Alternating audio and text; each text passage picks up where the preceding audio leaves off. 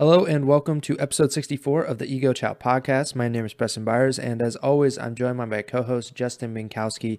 And on today's episode, we are previewing the second Call of Duty League major of the 2023 season, on top of recapping the final week of qualifying matches heading in to the second major of the CDL season.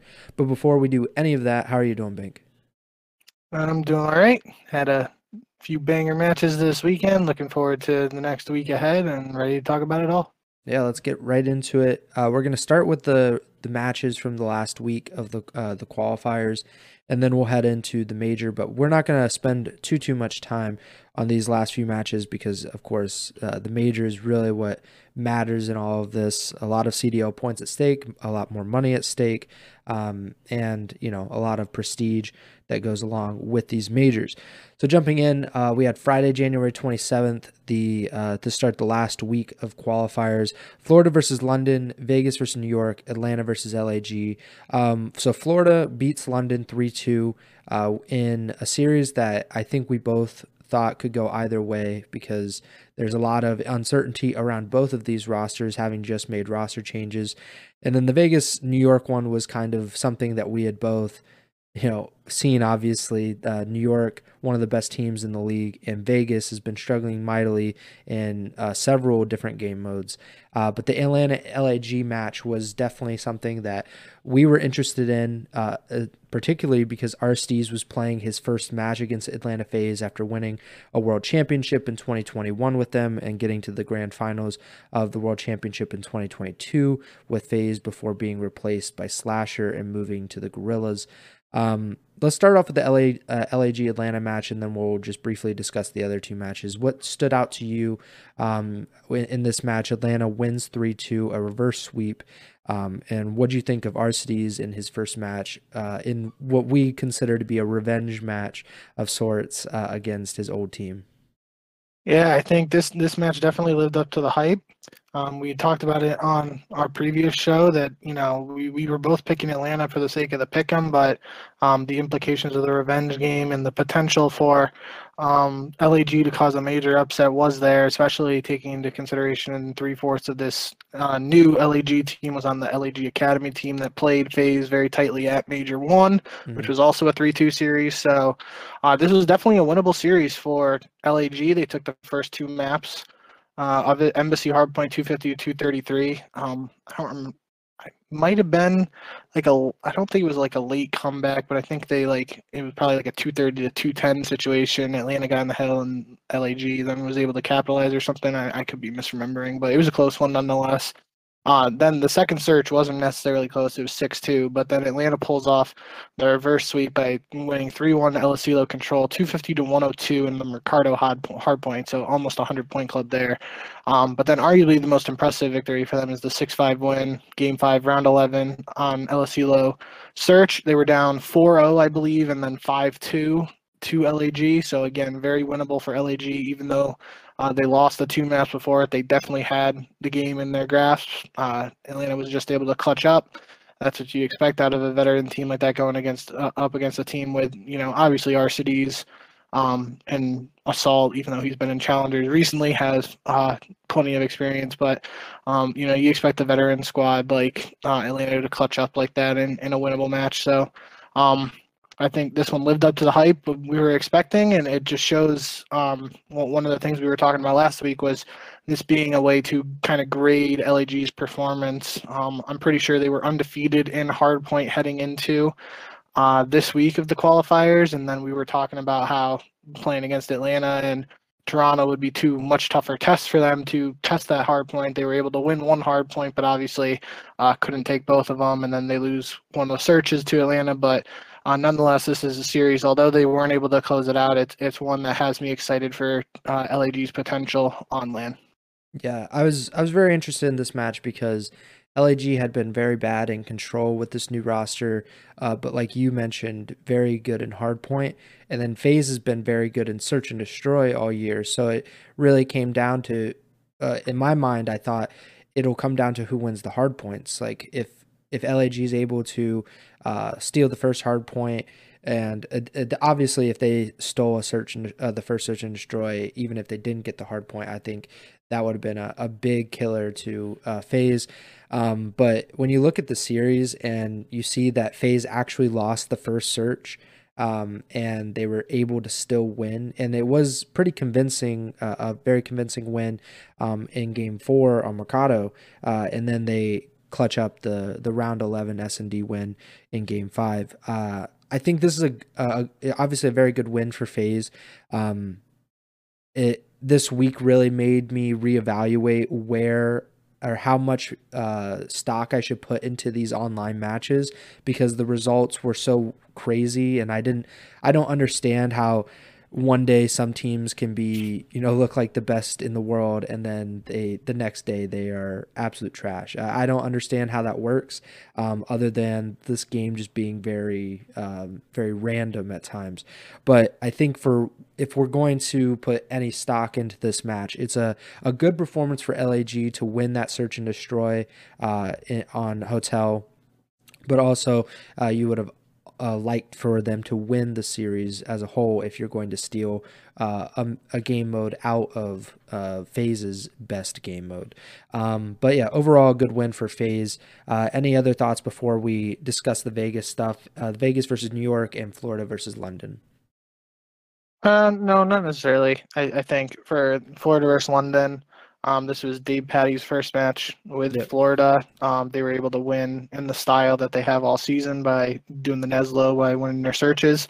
Um, n- notably, the one play that stuck out to me was uh, MajorManiak's three piece with a sniper. I believe it was a one v three. It might not have been a full one v three, but I'm pretty sure it was. Um, had a one v three or or just a three piece with a sniper in one round. That was kind of the dagger uh, in the game five on Embassy to close things out for Florida there. Um, they did, however, lose both hard points, and that was, you know, a talking point for us in previous week when we were talking about the Brack uh, change, Brack being replaced for Davpadie. To us, logically, with Brack performing statistically incredibly well this year for Florida, um, the only point I know myself that I was bringing up was thinking that Florida must think that Davpadie will help them uh, improve in hardpoint. And obviously, this is just one match we're talking about here, so it's limited sample size with Davpadie, but uh, they still lost both hardpoints even with Davpadie. So it could be a bigger issue for the team. It's just, again, something we're going to have to uh, keep looking out for. But if they keep playing well in search, um, they just have to find a way to get to the game five somehow. So um, that's all really for that Florida London match. And then uh, Vegas versus New York, it was a pretty convincing 3-0 there. The uh, first hardpoint 250 to 226 was a close one, but then it was 6-2 in the search and 3-0 in the control. So uh, not much to talk about there. It was pretty convincing win from the reigning meter champs. Yeah, so uh, we talked about this Vegas New York one. We don't really have a lot to say because this was an expected result. Uh, maybe not necessarily a 3 0 because Vegas has been good in search this year, but a win for New York is not unexpected. Um, Saturday, Vegas also plays their their second match of the week. Uh, they play against Optic, who at the time uh, was gunning for the number one seed, uh, undefeated if I remember correctly, heading in uh, in these qualifiers uh, so far, and Vegas is able to upset Optic. Um, and it's it's very weird how they do this because you would think with Vegas being very good in search and horrible in the rest, you would expect they some form of like two, five, maybe one, or obviously if they win one of they have to win one of the respawns, but you would expect them to win uh, both searches, and that's really the only way.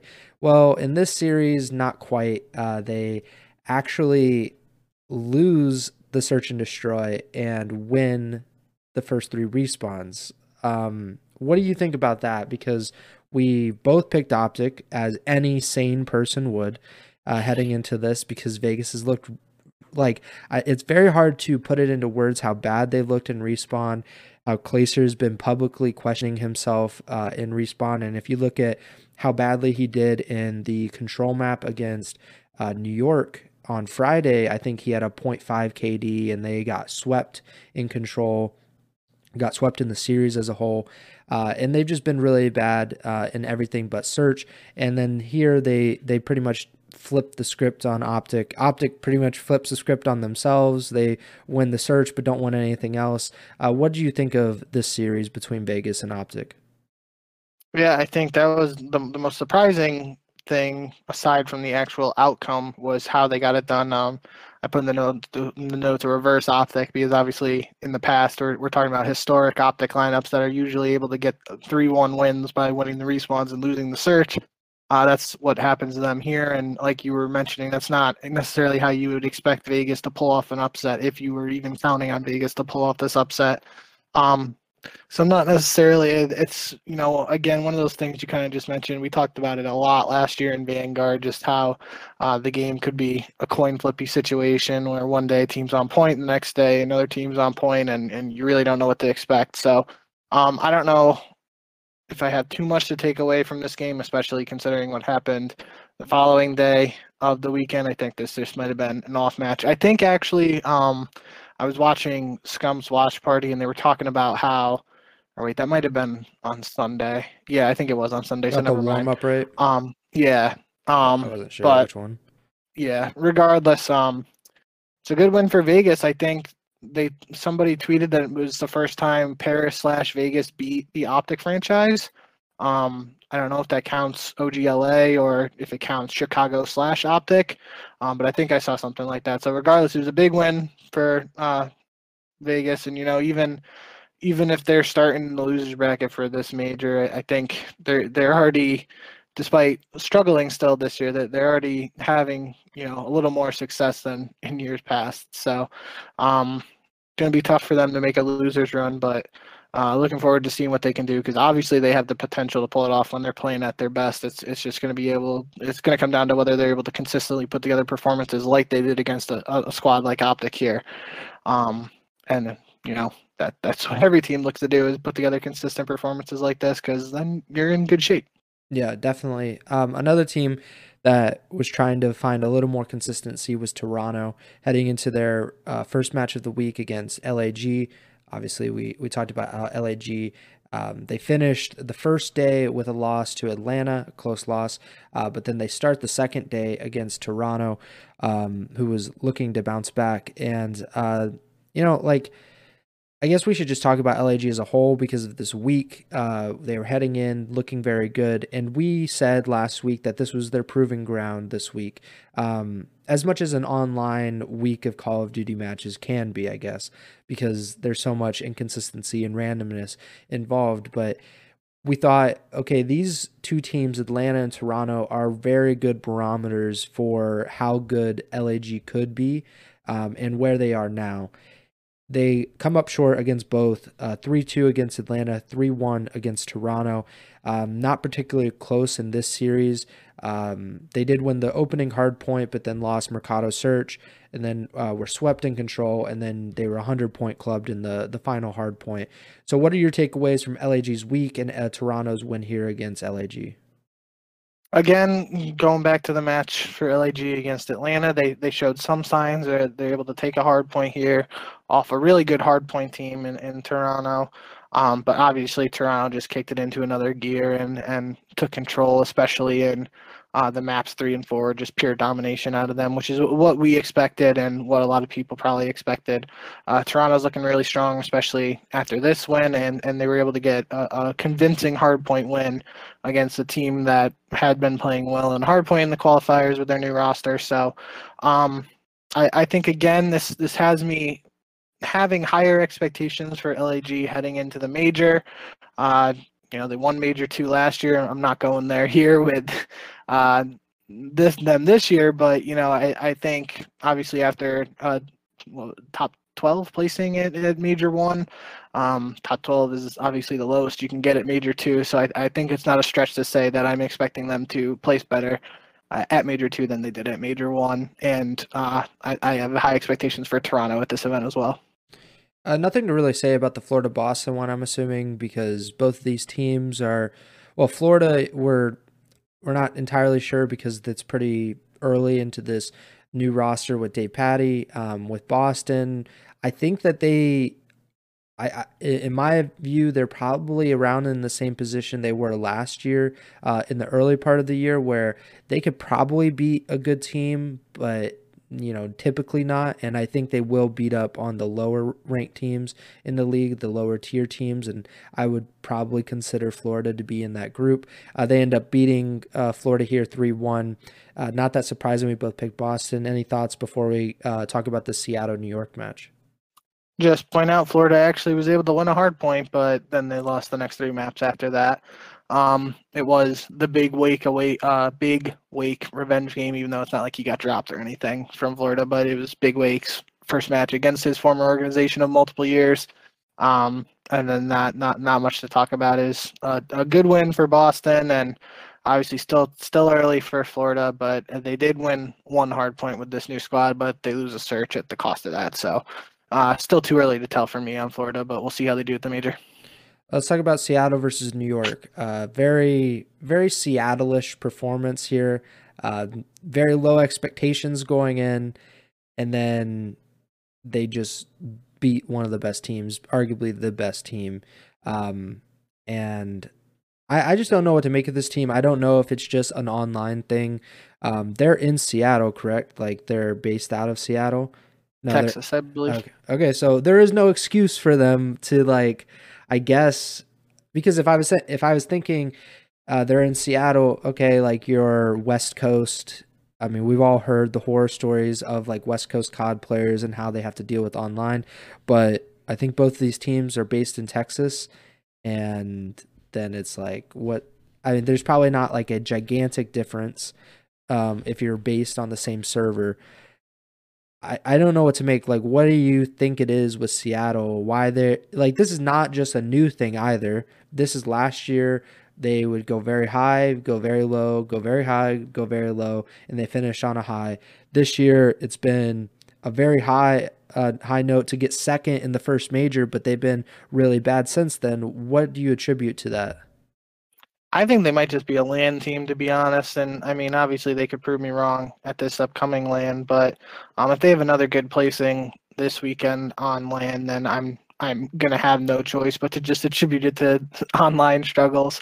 Um, it makes no sense to me, especially their struggles in search. They they've now after after this match, uh, they played one more match on Sunday, and they're 0 and 12 in online searches this weekend, which is just ridiculous. Um, I think some they went like four and five or five and four, something like that at major one in search. So it's not like uh, they haven't won a search all year, but online they've just struggled in search, and that's not a recipe for success unless you're able to win three respawns against the reigning major champions. yeah, their their online stats 10 and 7 in hardpoint 0 and 12 in search five and four in control. So it, it doesn't seem to affect them too much too much in the the respawns. They, they have above 500 win percentage in uh, hard point and control, um, but just 0 and 12 in search. That's like that that doesn't seem almost possible uh, to like be a top level team to have so much of this talent to have the Iceman himself accuracy. Yeah. Um, and, and I just looked at their land stats. They were seven and four uh, in hardpoint, four and five in search, and five and two in control. So that would indicate that search is of the three game modes their weakest, but sure. that's uh, again a, a, also a small sample size, but still four and five versus zero and twelve seems to be a gigantic difference. And, and you, you think about it, even in the prior year in Vanguard, there were a lot of, you know, you brought up the Iceman. There were a lot of moments where he was able to pull off ninja defuses. Yeah. And not to say ninja defuses are flukes or anything, but obviously it, it is. If you're able Unlikely. to get a 7.5 second defuse without anybody on the other team checking while they're alive, um, that's more unlikely, like you said, than, um, you know, actually killing all four players on the other team and getting the defuse. So, um, yeah, I, I really don't know. They have a really good S and D coach and Equip, um, who was with them. I don't know if he was with them for all of last year, but he was definitely with them for part of last year, and then he re-signed with them, uh, not initially to start the season, but I think like midway through the qualifiers. So, um, they they got to figure out something, but uh, they they obviously have the talent and the slaying power to compete and respawn. If if they're able to just take one of these searches in, in these qualifier matches, they can we could be talking about a completely different record for them here because you know, if they're slaying out in the respawns, a very big difference there from losing three two in some scenarios to because you can't win both searches to you know potentially looking at three oh three ones because you're able to at least steal the search. Yeah, I assume that's exactly what we're talking about. This kind of uh, almost coin flip um, right now with their search is the reason they lose to Minnesota. They they lose like right after beating New York uh, arguably the best team in the league. I think they have to be considered the best just based on it's been the only LAN of the year, yeah. and we can't put too much stock in any online Call of Duty. So like they they beat the the best team, and then they lose to Minnesota, who I think can be very good, but at they didn't really show their their potential uh, to be honest, and online they've been hit and miss.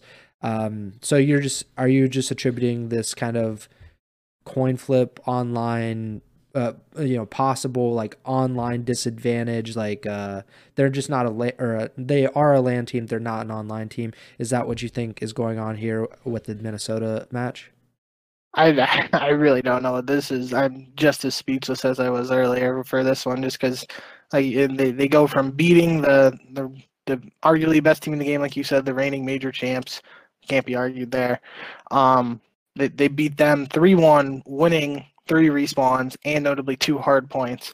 And then they go up against Minnesota literally the very next match, so less than 24 hours after they just beat a really good team.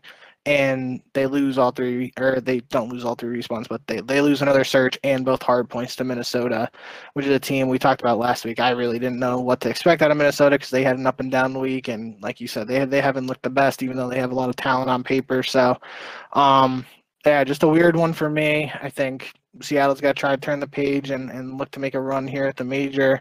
Um, but if Minnesota is able to take this win and, and, use it to get some momentum heading into the major, that could be good for their roster too. Otherwise, I think if Minnesota has another uh, tough performance at the major, we they might be looking to make a change. I don't I don't know what the change would be or anything like that, but I, I wouldn't be surprised. Minnesota's been one of those teams throughout its existence in the CDL that's been a little more proactive than some of these other teams, in my opinion, and they're, they're willing to uh, make changes. Notably, in Cold War, they they went out and got Standy, and then they're able to pull off the Minnesota Miracle two majors later. So, um, yeah, I, I really I don't know what to say. This is one that just was mind blowing to me, especially coming off of Seattle's win over New York. But um, good win for Minnesota. They're they're able to take care of business, and pretty sure they, they locked up a uh, winners bracket spot because of that win. So, um, better than starting in losers.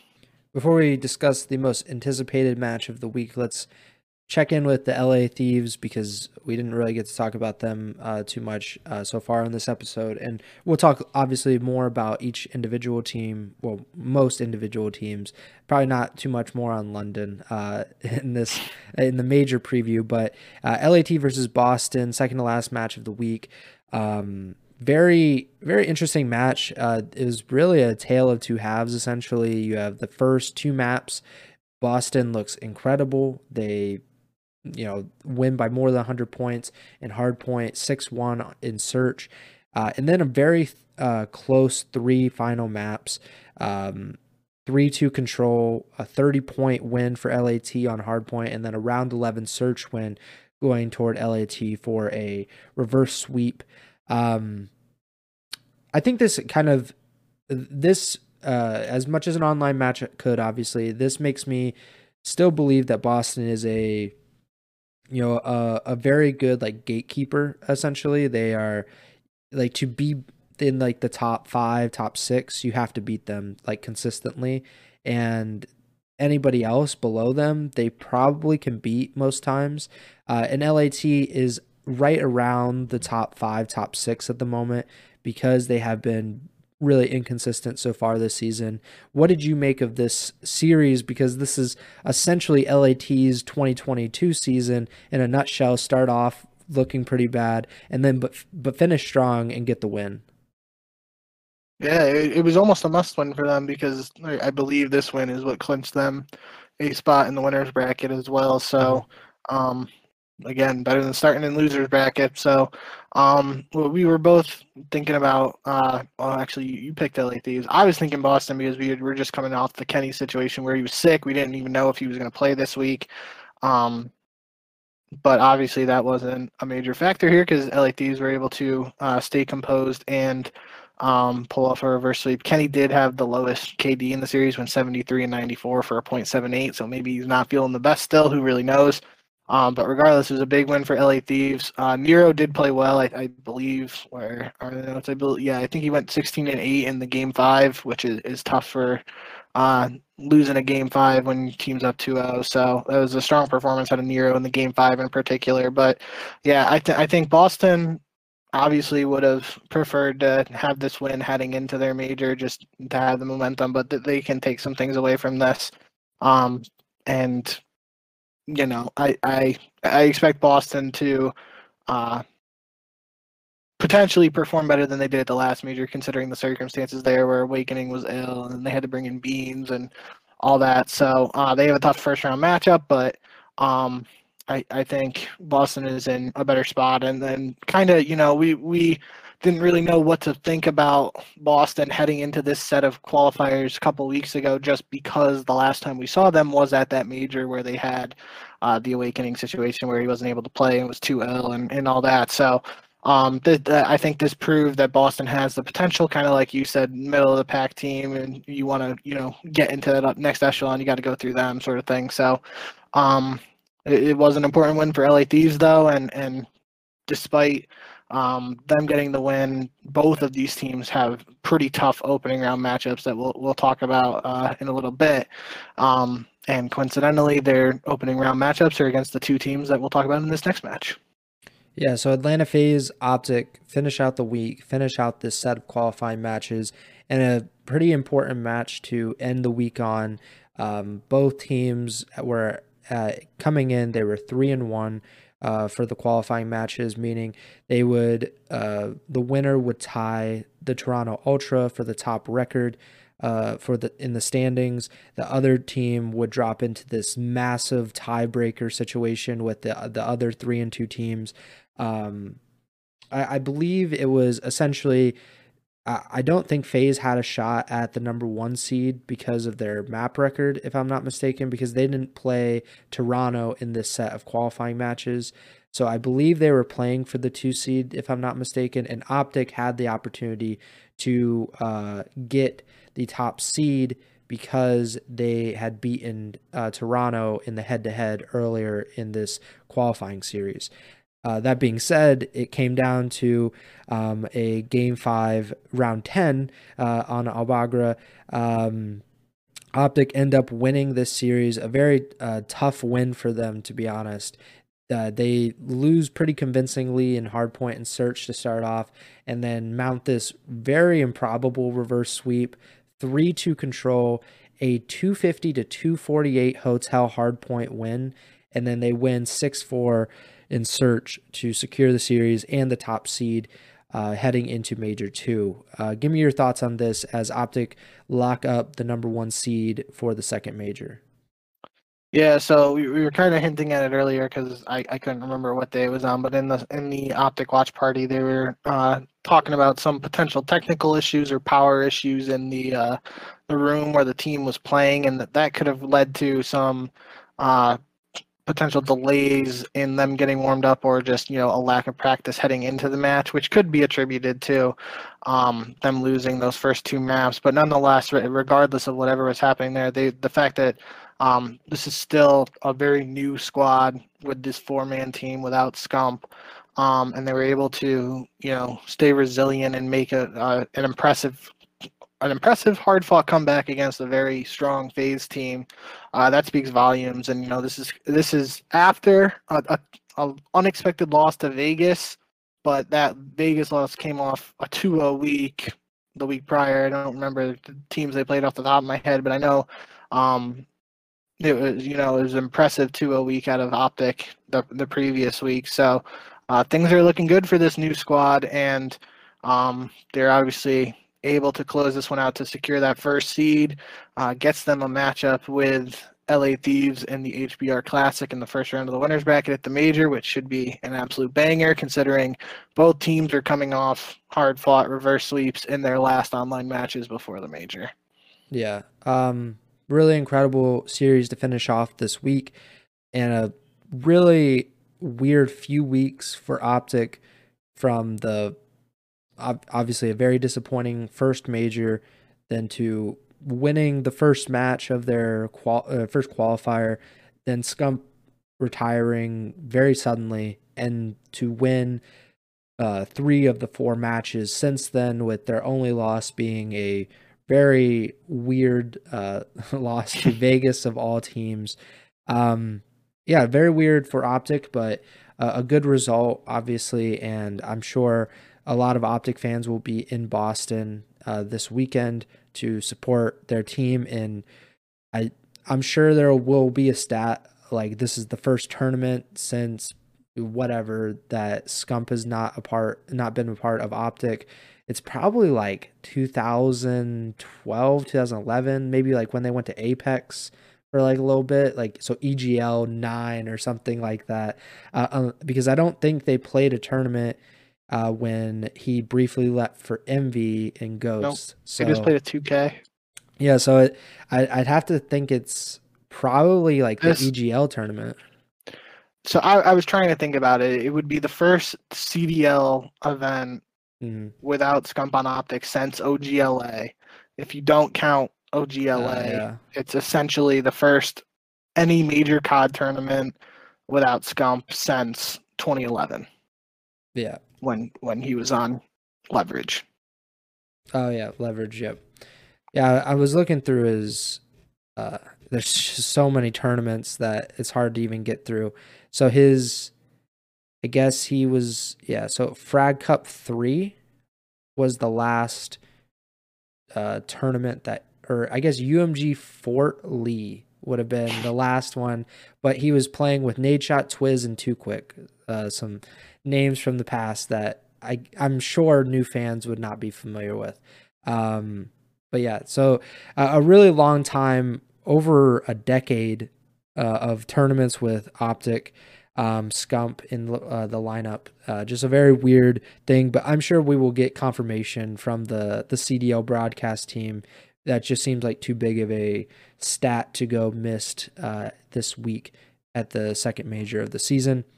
Um, let's talk about major two. Let's bring up the bracket. Just real quick while you do that too, I just yeah. want to give a shout out. Dashy absolutely fried in the series. Had a uh, 1.42 KD, uh, the only positive KD on Optic, which tough hard fought series. So uh, you can really throw the stats out the window. But he went 115 and 81. Um, I know last year I was doing that running thread where I was keeping track of uh, who had the highest kills in a best of five. Um, haven't been doing that this year, obviously, but I feel like 115 is the highest number I've seen for a uh, best of five in this game so far. So could be wrong on that, but uh, nonetheless, it's it's a very impressive series out of Dashy and high slag number there. Yep. So let's talk about the second major. Uh, obviously, in Boston, um, you will be in attendance uh, for most of this weekend, and a very uh, or all of this weekend really, but. Um, just a, a I'm very excited for this one because I want to see what Optic looks like on land. Uh, for most, like most importantly uh, uh, of all, without Scump in their roster, it's been like we just mentioned over a decade since we've seen something like that, and there are so many questions about many teams in this tournament. Uh, you know, you have to think about Seattle. They've they're going to start in the losers bracket because their online results have been so abysmal. Um, the Vegas Legion have, you know, we're we focus more on them than most people do in the CDL uh, landscape because you know Vegas is winning champs, but they are. I, I don't know. Like they seem like they should be better than they are, but they also seem like they should be worse than they are, just based on some of the results. Um, and then who knows what the top of the CDL looks like at the moment because Optic can be one of the top teams if the online results are to be believed, but you still have to consider New York, FaZe, LAT maybe, depending on what kind of LAT shows up. Uh, Minnesota and Toronto, I don't think can be counted out either. Um, where do you want to start with the major? What what do you want to uh, specifically talk about as we head toward it? Because we can't really make a ton of predictions other than the first round matchups. I just I I think the best way to start off is I, I I feel very confident in saying this is the least confident I've ever been in making predictions heading into a tournament. I can't think of another major where I, I didn't feel like there was a clear cut winner in my head, which, you know, obviously for the last couple of years we've we've been picking FaZe to win a lot of these tournaments and even mm-hmm. if they don't, uh, they usually perform well. But you know, maybe it's these recent online matches just messing with my head. I don't know. But like looking at these matchups, I, I feel like I know who should win, but then you never know what's actually going to happen. So uh, I, I I really don't know what to expect from this major, and I think that's part of the reason why I'm so excited for it because I feel like you know even you look at a match here like New York ROKKR, you you fully expect New York to just take care of business there and, and move on, but who knows? New York is coming off that loss against Seattle, and then Minnesota just beat Seattle, so um, yeah, I, I really I, I don't know what to expect, and that has me really excited for all of these matches. Yeah, we, we literally start the tournament or start the first round at least with Optic LAT in the first round, where I think people were saying should Optic have lost their final match of the week because I think they were going to be matched up with Boston. Oh yeah, so it was going to be Boston, and then uh, yeah, like so either Boston or LAT. I mean, LAT and Boston had a very very close series right before Optic uh, went against FaZe.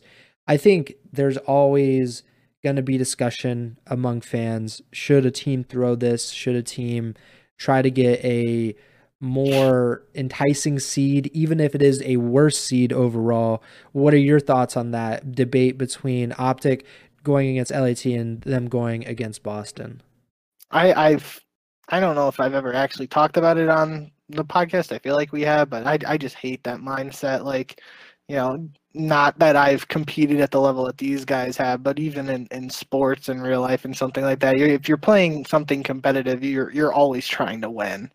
And I I can't imagine myself ever like going into a baseball game actively trying to lose and um, I, I don't think that's something that a lot of COD players would do. That no matter what the outcome results in.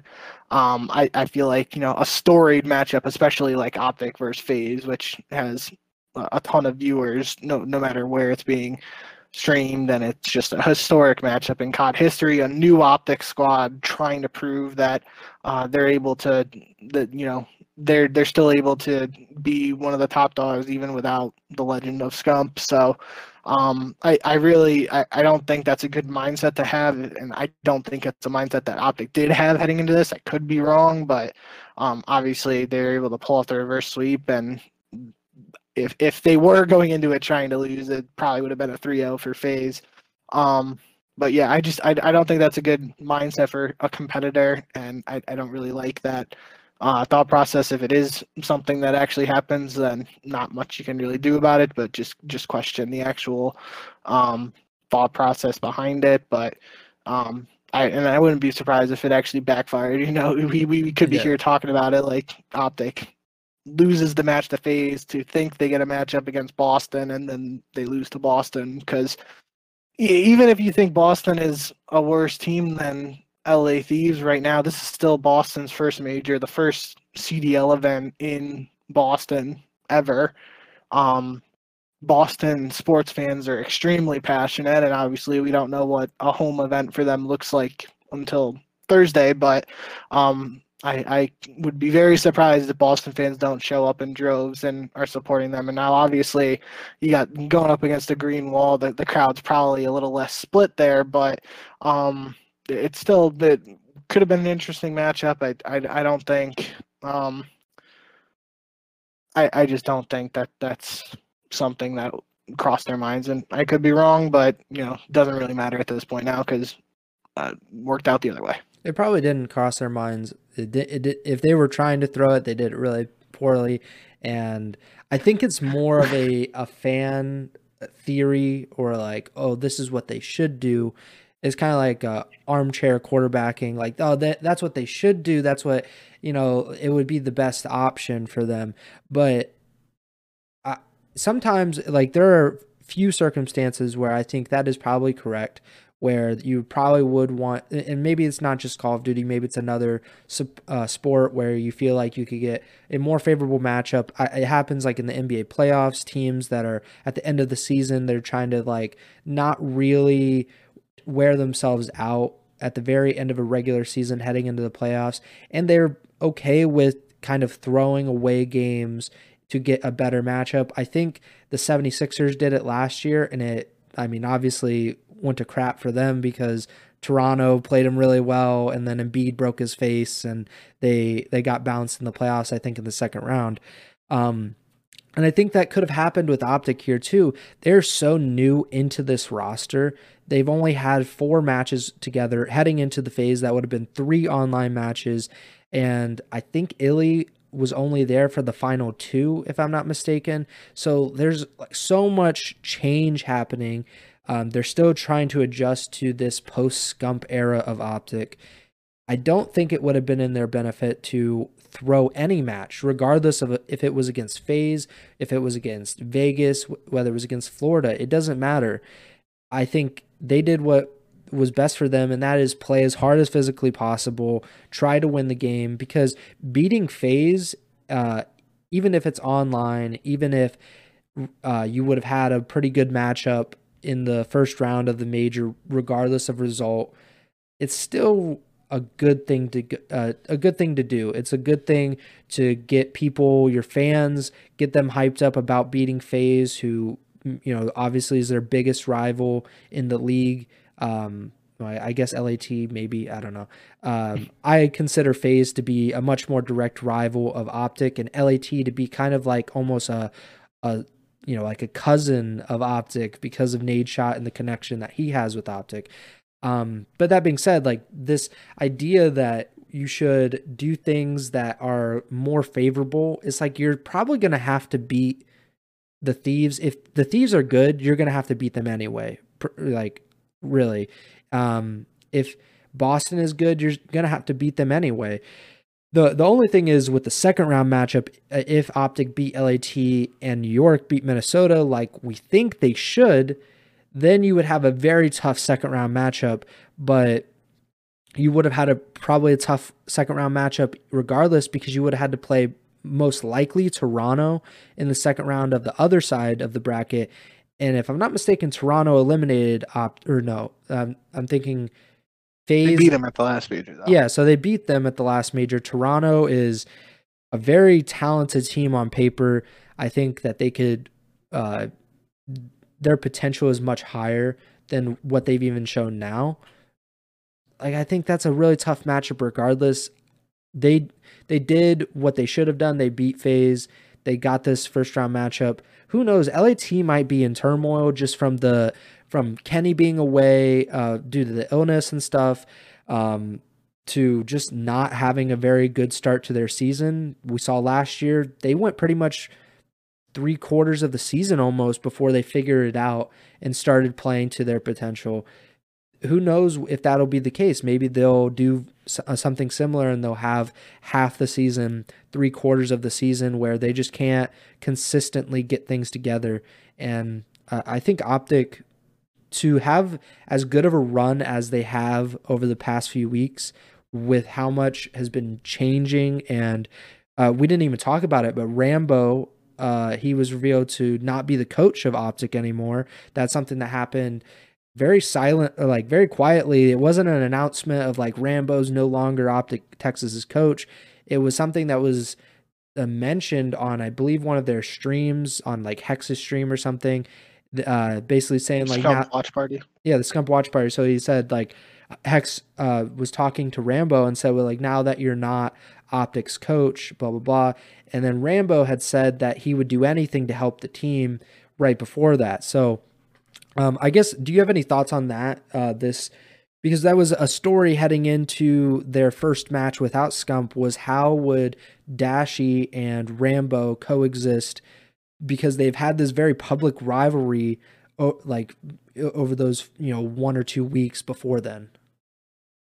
Yeah, I, I think the biggest question for me, and it, it seems like you know there, there's no answer right now, but it's just if Rambo isn't the coach, who is the head coach? It, it sounds like right now they're they're leaning on JP, which I think JP is a super smart guy, um, really good analyst, but I just don't know if he is the right fit for a head coaching role. And obviously, I could be wrong there because he does have that experience as an analyst, working very closely with teams, and is very good at the stats stuff. So um, he, he could make a good head coach. I, I don't know if that's the official change or if Optic's going to look to get another head coach, um, but that's certainly something that I'm interested to learn more about. Um, if not at this major heading into the next set of qualifiers after that because I feel like um, even last year when they had Rambo and Sender, like they, they still had two coaches. Um, so if they just have JP doing coaching duties, I, I feel like that would be a little weird and they would I, I, I would be surprised if Optic isn't looking to try to get another another head coach, but at the same time, who knows? Maybe they just ride it out with JP. Especially, I mean, they win this major. Hell, they, they don't have to change anything. So, um, I, I guess we'll wait and see. Um, definitely interesting because I think Rambo's uh, just an incredible uh, mind for Call of Duty. Him TP are just the same type of players who are willing to do the dirty work, and they were able to translate that into uh, being successful coaches who who really have a good good understanding of the game. So, um, obviously, depending on when Rambo actually stepped down, has a different impact on Optics record at this time without him as the coach. But um, they were able to secure the one seed nonetheless, and uh, we'll just have to see from here what, what happens if Optic does elect to go for another head coach or if JP enters that role moving forward.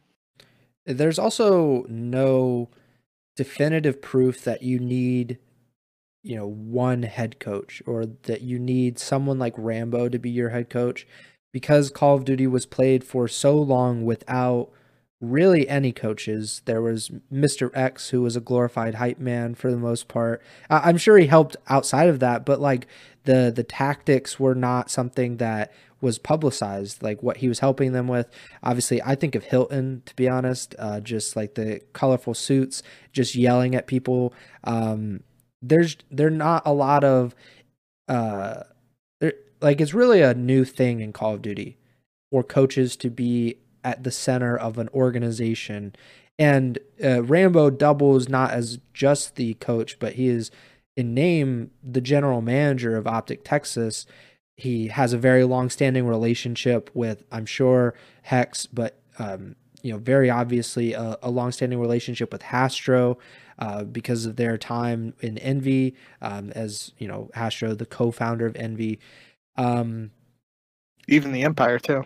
Yeah, and the Empire. There's just like not a. I, I think it's okay to experiment, especially with this roster, with how much like change has been happening, and if there is conflict between Dashy and Rambo, at this point it is a lot easier to, if not just replace Rambo, just kind of remove him from the situation and allow this team to do what it does in the meantime. If if they flame out of the major and Dashy uh, or, or this team just doesn't look like it's going to be able to exist like in a long term um, long term season, uh, so to speak, then maybe you could probably like reintegrate Rambo, start to look for a replacement for Dashy because I feel like Dashy is if if things don't go well at this major or there's just continued drama. I do think he would probably be on borrowed time for the the team because he's been removed twice now. I can't I can't reiterate that enough that he has been be, uh, dropped or something for one day in the off season. That's weird by itself. And then he was benched for whatever like a week and then or two weeks or something like that. Uh, and then he's reinserted after Scump suddenly retires, which I'm sure wasn't their plan. I don't think they were like, huh, like just wait, we're gonna bench Dashy, and then a week later we're gonna put him back in the lineup after all this stuff about the bowling crap comes out, and we start like having a public feud. I I think it's just um it's okay for Rambo to take a step back because they don't have any other options for players unless Rambo's going to step up and replace Dashy in the lineup. and I just don't think it'll go well. Uh, yeah, I, I, just I think that it's the easiest solution for them right at the moment for Optic to have Rambo kind of removed from the equation, and then you see what happens with this roster. Maybe they flourish, maybe they fail. We'll see. I think JP is from everything. Like I don't know him personally. I've never spoken to him, but he seems very competent. He's obviously been trusted by Optic to even come in as an analyst is something that's probably very big for them. They're the biggest organization. That's something um, I, like I would trust their judgment on that. And it's just, um, I mean, that's how it is. But we'll see how it works out. If if things don't go well at the major, I think there will eventually be changes.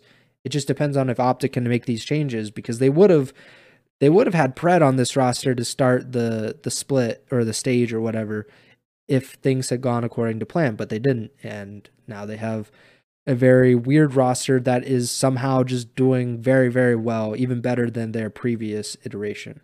So I, I don't think it's a weird roster. It, it's a well, really just a weird circumstances roster. around it, It's roster. weird in that, but I, I think Dashy's here to stay now.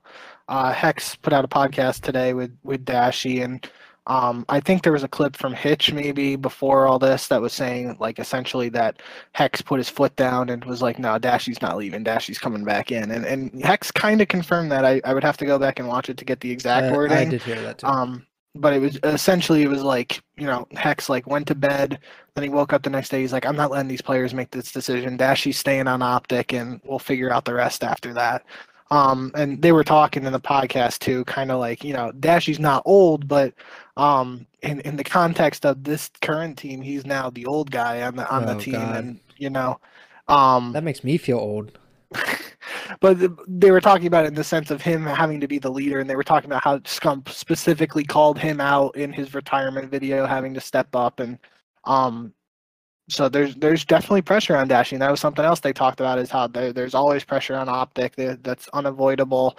Um, but yeah, dude, if anybody hasn't, you know, obviously it came out earlier today, so definitely check that out if you're interested in the whole Dashy situation. Is like 50 something minutes. Um, it was it was a good listen though, and a lot of good tidbits in there too. So I I think Dashy's here to stay now.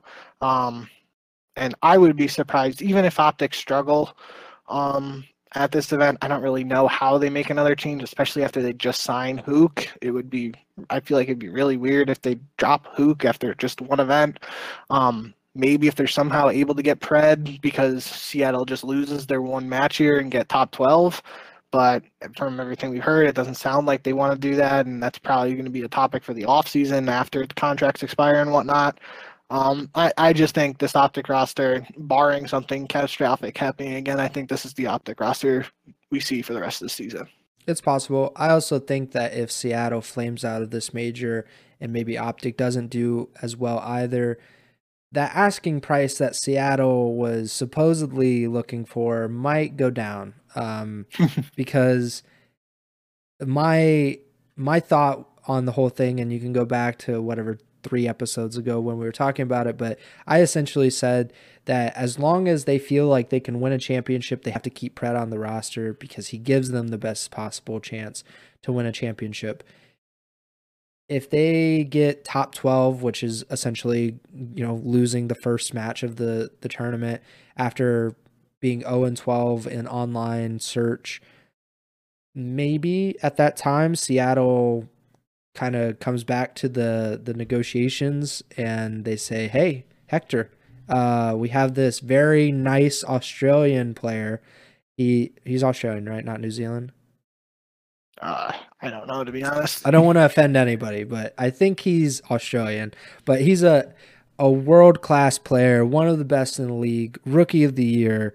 Um, we were willing to uh, you know, sell his contract to you or however much. I think there's a there's a possibility that happens, but like you said, it's probably the case that Optic sticks with this roster at least for a little bit um, because they did show so much potential in the online matches that even maybe one bad performance at Major 2 might not be the catalyst for a roster change, but it it's very weird, like the idea that Dashy, you know, like when Hex says like I, you know, or you know, I, don't I don't want to put words in your mouth, but the idea that Hex was the one to come in and say like no, Dashy is he's staying. It's like what other choice did you have then? Like I like I'm unless you're you can convince Scump to stick around for a little bit longer, like there's no other p- player out there like that you probably could get on such short notice to fill into this roster. Like I I think it was that was really their only option. Like I would have been very surprised to see anything else come about.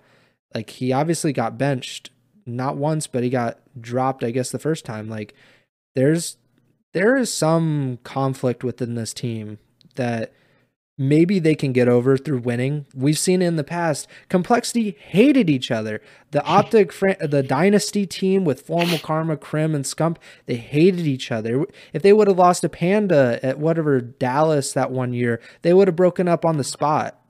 I, I don't know if it was Dallas, but it was Atlanta. Atlanta, yeah. They before they ever won a world championship, they would have broken up because they didn't like each other, and then it played out uh, like down the line where they started getting into these beefs, and you know they've seemed to for the most part squash those beefs now but um not to get too much off track but yeah i i just think there there seems to be conflict in within this team and i think the conflict will arise if or when they start having issues again uh, in, like specifically in game like losing because i think winning fixes a lot of things as you know you're a tom brady fan the relationship between uh, Brady and Belichick was probably not all that great for many years, but it was okay as long as they were winning Super Bowls. But when they lose to the Titans in the playoffs, then it's kind of like, all right, maybe we're not too good together. And Brady finds himself in Tampa Bay. Like, I, I think that there's there's conflict bubbling beneath the surface. It just turn like the heat is essentially just whether they lose or not. And uh, i guess we'll see. That's what makes this major so interesting to me. They Dashy did talk about it on the podcast. He didn't go into specifics of the conversations, but he said after he was informed, I, am pretty sure he said it was after Hex told him like he was back, um, but he had to talk to like uh, Inder, uh, Illy, and Shotzi, um, and he said he had like 45 minute conversations with both of them and hashed stuff out and and obviously this was before these matches and um tough to take anything away from limited sample size but um if those conversations did go well you know bury the hatchet however you want to word it they could let bygones be guy be bygones put it behind them and, and try to move on. Especially now now the goal shifts for optic right? The originally this entering the season the goal is to uh, at minimum try to win one more championship for Scump, and and now the the goal is win a championship for Scump without Scump on the team, um, because that's just a really cool storyline if this team team's able to pull it off with uh, uh, the mid-season retirement of arguably one of the greatest players of all time. Yeah, it's a. Uh, I mean, Shaq said it very well in 2010 when he joined the Cavs. He was there to win a ring for the King. He was absolute butt cheeks when he was with the Cavs, though, because he was very old and very injured. Uh, but you know that's Optic's goal. I'm sure they should probably should trademark that win a ring for the King. Um, it's a it's a, a pretty good. They could sell T-shirts and stuff. Maybe I should wow, trademark. Why don't we that. do it? Yeah. um, but yeah, uh, I mean, we'll send you out into Boston this week. We'll have you go to some T-shirt shop in Boston print out like a thousand t-shirts, win a ring for the king, and and we'll we'll make so much money. Um, yeah. So that's probably enough optic talk. Uh, we've been talking about optic a lot, uh, and I guess deservedly so. Just yeah. all the stuff that's been happening over the past few weeks. Uh, I want to get your thoughts on who you think is going to win this major because you talked about how unpredictable it is, how unconfident you feel in pretty much every single one of these teams, and their their potential for major two. But if I put you on the spot and I said, Bink, you have to pick one team to win the major two while you are in their presence. So maybe you're a, a good or bad luck charm for one of these teams. Who do you think walks away with the major two championship? Uh, I mean, not to get too off topic, but last event I went to was COD Champs 2018, and uh, Eggs is coming back. He's gonna win Major two. Green Wall fans know that one didn't go too well for him. So uh, no, but in all seriousness, I, I I do still feel this is a very tough one to predict. Uh, gun to my head, I got to pick one team. I got to go with FaZe, you know tried and true pick. Um, but I could see a world where Optic, New York, Toronto, and FaZe, one of those four, is lifting the trophy at the end of the event. And obviously, you know, last year Major Two exactly or a little less than a year ago because of the uh, time shift in the schedule. But uh, we had one of the arguably one of the biggest upsets in CDL history with LAG winning the turn the Major Two last year. So. Uh, who knows? Major, maybe Major Two just has something with it, and in CDL and another surprise team, maybe Seattle will go on a wild losers bracket run and just take the whole thing. You never know. Um, but yeah, I, I think yeah, I got to pick one team, go in FaZe, but um, definitely question marks around even them, and you know question marks around a lot of these teams. So it's going to be tough. But there's a lot of cool storylines I could see. Like I said, those four teams I named. Uh, one of those four teams definitely has the potential to lift it at the end. Um, it's just going to come down to really who shows up.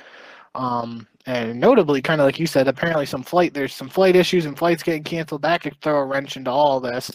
Um, hopefully it doesn't, and hopefully all the players are able to make the event. So because you know God forbid, we're talking about Optic winning this tournament and Optic isn't even able to show up and they got to play with random villain squad or I don't even know what would happen to that scenario. But um, let's just hope it doesn't come to that and all the squads are able to be there so we see the uh, high octane matches that we're anticipating. Yeah. Um, yeah. The the flights and I think they're.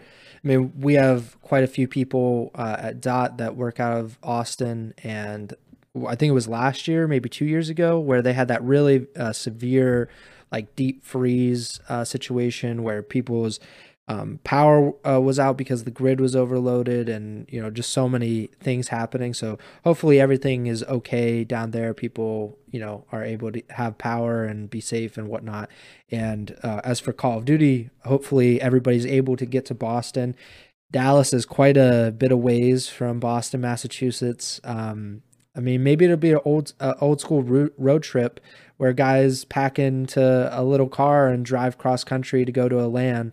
I mean, I don't think the the CDL players want to do that, but it's something that could happen. It, it might need to happen um, if if things aren't worked out some way.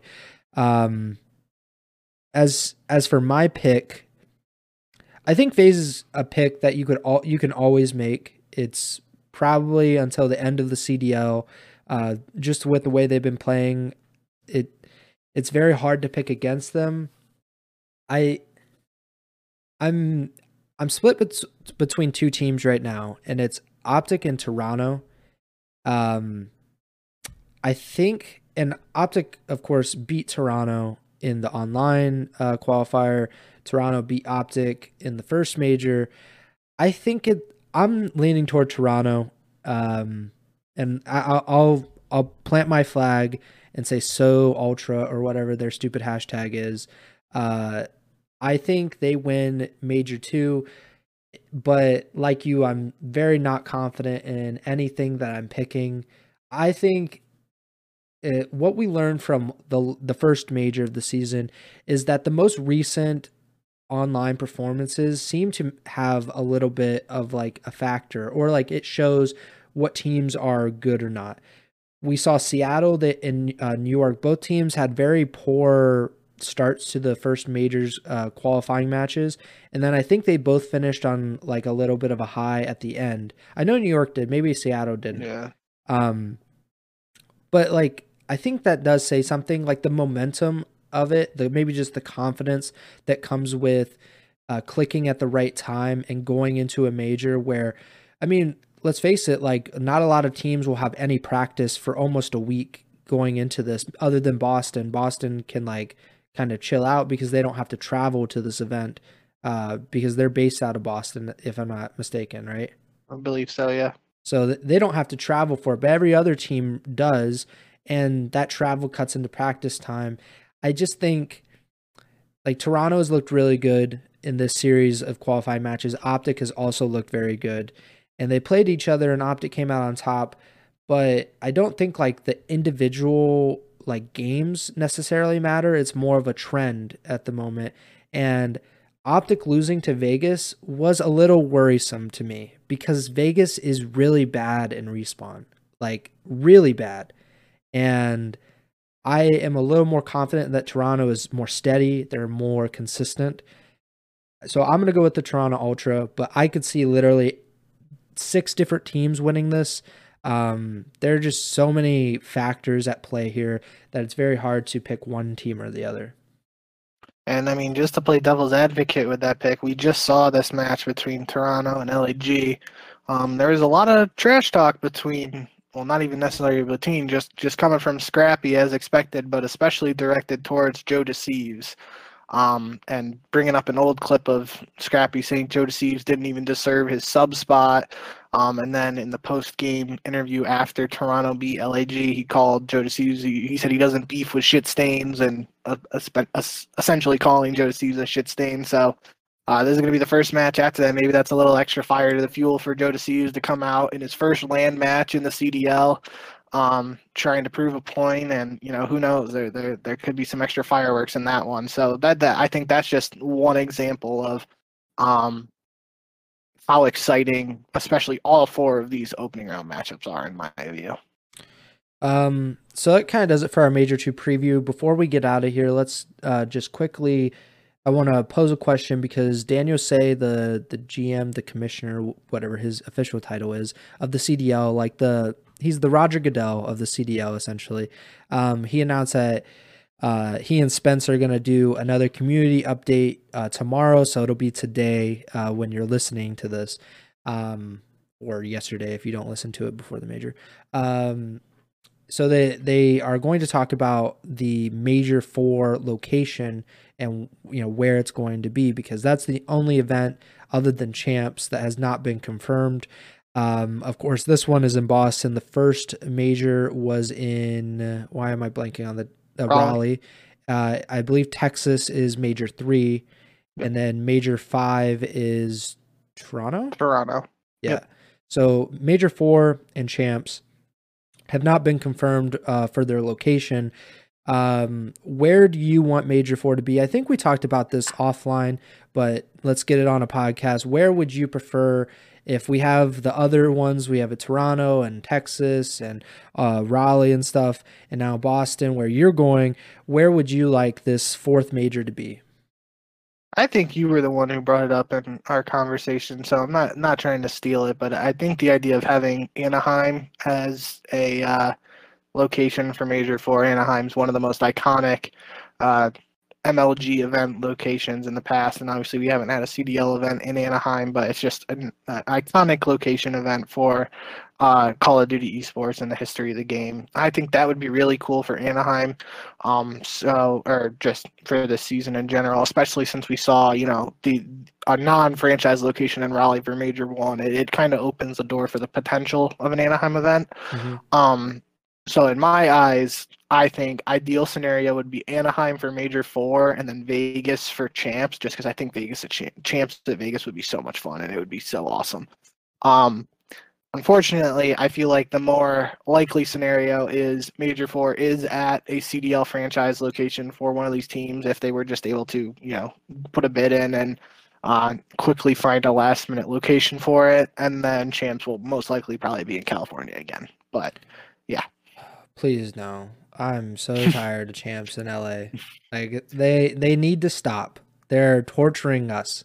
I, I mean I'm not going to any of these events, but I I think like it's such a missed opportunity to not have one Europe event a year. Like I'm not saying that every year you need to have like you know half your tournaments in NA, half your tournaments in in Europe, but I think it's like L- London is uh, one of the best crowds in the CDL. A, a lot of people love it. I think that the the opportunity is there to have at least one major in London, or if you can't fit one major in London in like five majors, you should just keep adding majors until you can fit London in. Like it'd be nice if we could have like you know whatever 10 majors or 11 majors or something just because we could go to each of these these cities and then have champs or something. You're, talking about the OG home series plan before Well, COVID. they were very ambitious. They were trying to go to every city twice a year and then go champs. Like, I mean, I don't know what they were thinking at the moment, but, um, but yeah, I, I'm being unrealistic. I, I do think that Anaheim would be a very good choice for it. Um, it was typically a summer event in like June or July. Um, Anaheim is very close to Los Angeles, where two of the CDL teams are located. I mean, it's I mean, it's so close that the Angels do that stupid thing where the Los Angeles Angels of Anaheim. Like it's it's close enough, so you could just say that it's in Southern California and it's a home series essentially for LAG and LAT. Um, and it would get rid of a hopefully the possibility of champs in LA because that's very boring. I like when champs moved around. I mean, I would have never went to champs 2018 if it wasn't in Columbus. Um, I believe you went to champs in Orlando at, uh, in 20. No, you didn't. So, tw- uh, I believe that was what 2016 was in Orlando. No, Uh, 2016 was in LA. That was the first and then time I ever went to. 2017 Orlando. 2018 2017. No, Which one was, was 20 Or- One of them. I think was in Black Ops 4 was in Orlando. I think it was after Columbus. Okay. Yeah. So It might have been no, because Optic didn't win in Orlando. I'm gonna have to look it up. Uh, Yeah. But yeah, Champs has sure. moved around a few times, but it's mostly been in Southern California and sometimes in other locations. And Just look up there on Scump's page. uh championship. They'll have 2017. It's 2017 or 28 or 2019. I know that for a fact because I was at 16 and 18, and I definitely wasn't in Orlando. 2017 was in Orlando. Okay, 2016 where was would it? have been in 16 was In- in LA. yeah in LA. Yeah. So So look at look up where 19 was because now I don't know where 19 was. 19 would have been uh, LA. So they they've moved around venues in LA, but or I guess technically the yeah. forum was in Inglewood or whatever. Who cares? Yeah, Um, but yeah, it's it sucks. It it's horrible. Uh, it's essentially like a like no like champ should not be like a home series for anybody. Like it shouldn't be a hometown game for LAT or LAG. So like let's eliminate that. Let's eliminate any of these uh, other teams' locations. So that opens up like Orlando because I don't consider Florida to be like I don't think they own all of Orlando, and I don't think that Texas should own uh, Optic should own all of Texas. Like if they wanted to do something like in Houston, I think that's okay because we we think of it as Dallas because that's where they play, that's where they're located, and that's where the Empire were. Like I, uh, but if they did it in like Chicago, that would be sweet. I mean, there haven't been very many events in Chicago, uh, other than the infamous UMG Chicago where uh, Aches pushed Nate or yeah, Aches pushed Nadeshot. Um, maybe I would be cool with even another Columbus event. I would prefer. yeah, I, I could see them wanting to do major four at Columbus just on the this you know last minute situation. Maybe no no franchise were able to come up with um a, a last minute venue and and they just default to Columbus because they have like the production studio and everything there, so it might Yeah. be easy for them. Um, it would be cool if, if Champs was in Columbus again. I would come back for. I would come back to Columbus for Champs. That was fun last time. Yeah, it was it was a lot of fun. I think I'd probably go. It seems like a missed opportunity. You better. not. Um, yeah, I, I think there are a lot of opportunities for this major four venue. Um, I would prefer it to be Anaheim or London. I don't really care about any other location, to be honest. Um, even though I do think Minnesota is very deserving, they put on good events before. I think most people liked how they've done the previous events, um, but they've also it's been kind of recent. I'd be okay with Seattle, like the idea of just like going to these new locations. Um, I don't keep want to, yeah, like uh, I think a lot of these teams deserve it to have a major, and some of these teams are probably not very interested in hosting a major. I'm sure Vegas is not putting up a ton of money to, to host a major, um, but. It, I, w- I just want something different. I don't want to go to Toronto and LA and Texas all the time. Like, let's just do something new. We already did something new with Raleigh, a very classic MLG location. Let's do another classic. Let's just put it on Full Sail's campus, and then Optic will be shaking in their boots. They're not going to be able to handle it. Um, but yeah, I, I that I think that does it for our preview. Um, we've talked about quite a bit, went a little bit over, but these previews are usually a little bit longer than our our typical episode. Um, anything you got before we get out of here? You want to just do our our four picks for the first round now? Uh, yeah. Let me. Um, so I'm gonna go with. Uh, I'll just do my four picks real quick. Yeah. Optic, uh, New York, Toronto, and FaZe. Yeah, I'm doing the same thing, which Okay. means it's inevitably going to be wrong. But All four. I, I that's what I'm talking about. Like th- that, it, those feel like uh, it feels a little chalky to pick all four of those teams, but you, you know, yeah, you give a lot of gonna- stick to to Jim for being chalky with the NFL playoffs. You can't be doing it with the the CDL majors. But that's a, I, like I can feel I I can I can see a world where some of these teams beat these other teams that we just picked, but it just doesn't make sense to go against them in, in this current form that we've seen. So I I don't know. I, I it's inevitable that an upset's going to happen. So I, feel like at least one of those picks is going to be wrong. Um, but those are the four teams I mentioned a couple minutes ago that I think have the potential to win the tournament. So um, I can't really not pick them to win their first opening matchup. Yeah, I think I would be the most surprised if Boston beat FaZe. Um, but that's also not like out of the realm of possibility because I think Boston's actually pretty good. I think I would be the most surprised if Minnesota beat New York. And again, we're we're sitting here talking about Minnesota beat Seattle. Seattle just beat New York. So that's what I'm saying. And anything can happen. I feel like more than more so than in the past where we've said anything can happen. Yeah, definitely. Uh, tune into Major Two. Uh, it'll be on Twitch on the Call of Duty channel, or you could. I'm assuming. Uh, I don't. Did Scump confirm that he's going to be in Boston, or if he's going to do a watch party from Texas or something? I'm Um, I'm pretty sure they're going, but yeah, obviously, like you mentioned with the flight cancellations, who really knows what's going on? So um, probably a lot of interesting uh, storylines to come out of this major, and we'll cover all of them uh, next week when we come back for the podcast.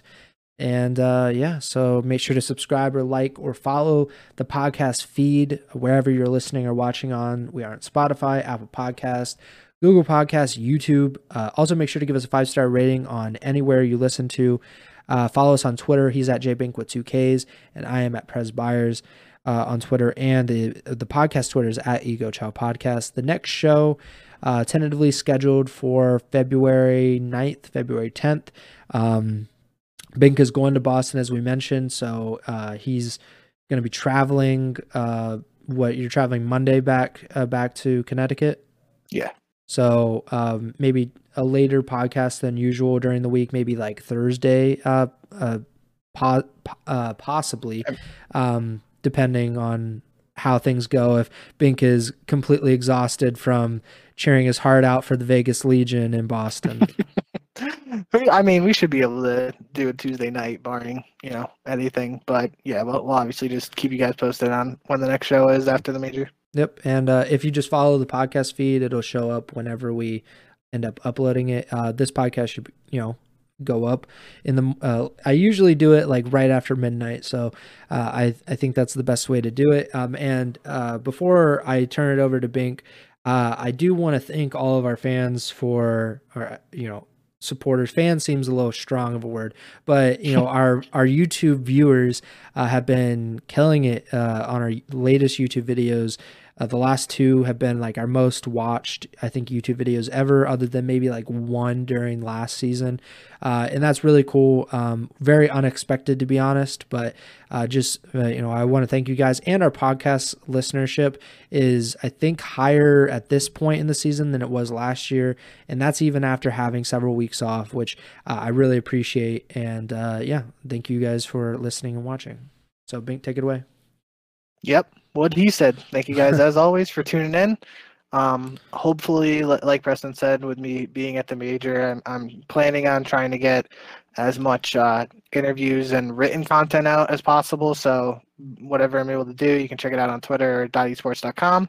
Um, and even if I'm not able to get um, a ton of written content out. My hope is that I'm able to, you know, uh, be around the players and, and have interviews to get more of an inside look um, and, and just have some more of that, you know, just I guess inside look is still the best way to describe it. Just just have some more feedback to give you guys on on what some of the stuff is going on, a little more behind the scenes um, than you know we would have access to if I wasn't at the event or wasn't going. But um, I'm really excited. It's my first event, like we were just saying, since uh, COD Champs 2018. So I'm looking forward to getting back into the action there. And um, as we've talked about throughout this whole show, it, we're expecting it to be uh, a really exciting and interesting major. So hope you guys are tuned in and enjoy the matches. And I hope you guys will come back here uh, whenever we do our next show to uh, listen to whatever we have to say about what happens. So thank you guys as always, and remember to send the chow.